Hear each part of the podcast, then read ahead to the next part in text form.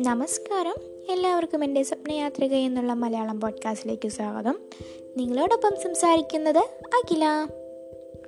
ഞാൻ ഇന്ന് നിങ്ങളുമായി പങ്കുവെക്കുന്നത് ഒരു കഥയാണ് കേട്ടോ. നമുക്ക് കഥ കേൾക്കാം. കഥയുടെ തുടക്കത്തിൽ ഒരച്ഛൻ ഒരു എൺപത് വയസ്സോളം തോന്നിക്കുന്ന ഒരു അച്ഛൻ കസാരയിൽ ഇരിക്കുകയാണ് അതിനടുത്തായി ഒരു നാൽപ്പത് മുപ്പത് വയസ്സ് തോന്നിക്കുന്ന ഒരു മകനും ഇരിക്കുന്നുണ്ട്. അവരിയ്ക്കുന്നതിനടുത്തായി ഒരു ജനാലുണ്ട്. ആ ജനാലിന്റെ അടുത്ത് ഒരു കാക്ക വന്നിരുന്നു. അപ്പോൾ അച്ഛൻ ചോദിച്ചു മോനെ എന്താ അതെന്ന് മോൻ പറഞ്ഞു അതൊരു കാക്കയാണ്. കുറച്ച് കഴിഞ്ഞ് അച്ഛൻ പിന്നെയും ചോദിച്ചു മോനെ എന്തായിരിക്കുന്നതെന്ന് അച്ഛൻ ചോദിച്ചു കേട്ട് മകൻ പിന്നെയും പറഞ്ഞു അതൊരു കാക്കയാണ് അച്ഛ. കുറച്ച് കഴിഞ്ഞ് അച്ഛൻ പിന്നെയും ചോദിച്ചു മോനെ എന്തായിരിക്കുന്നത് മകൻ പറഞ്ഞു അതൊരു കാക്കയാണ് അച്ഛ ഞാൻ പറഞ്ഞില്ലേ? പറഞ്ഞു.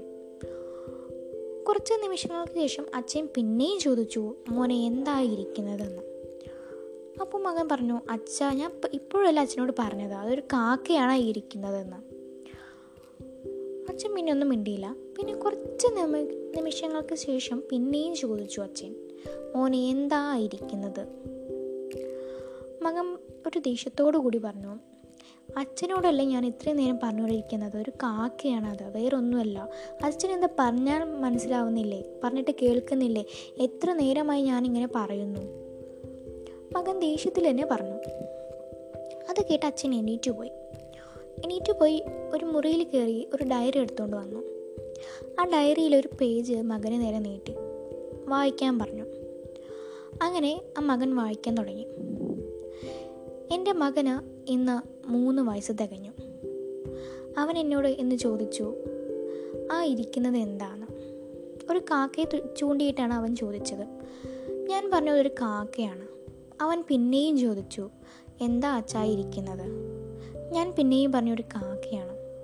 അങ്ങനെ അവൻ ഒരു പത്തിരുപത്തിമൂന്ന് തവണയെങ്കിലും എന്നോട് ചോദിച്ചു കാണും അത് എന്താന്ന് ഞാൻ അപ്പോഴെല്ലാം അവന്റെ കുറുമ്പാണ് കണ്ടുകൊണ്ടിരുന്നത്. അവിടെ അവന്റെ അവർ സ്നേഹം മാത്രമേ ഞാൻ കണ്ടുള്ളൂ.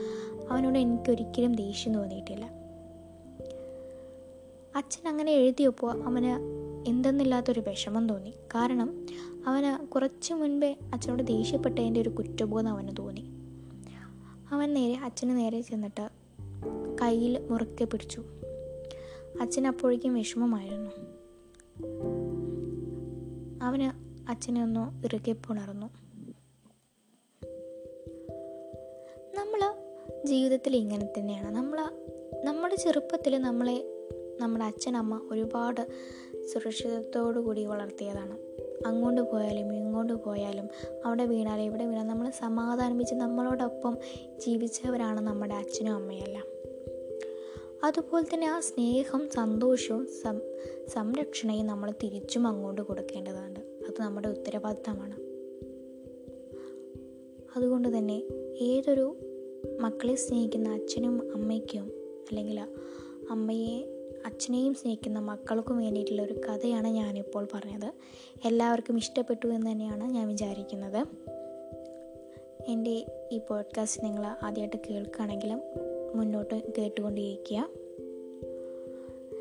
നിങ്ങളോടൊപ്പം സംസാരിക്കുന്നത് അഖില.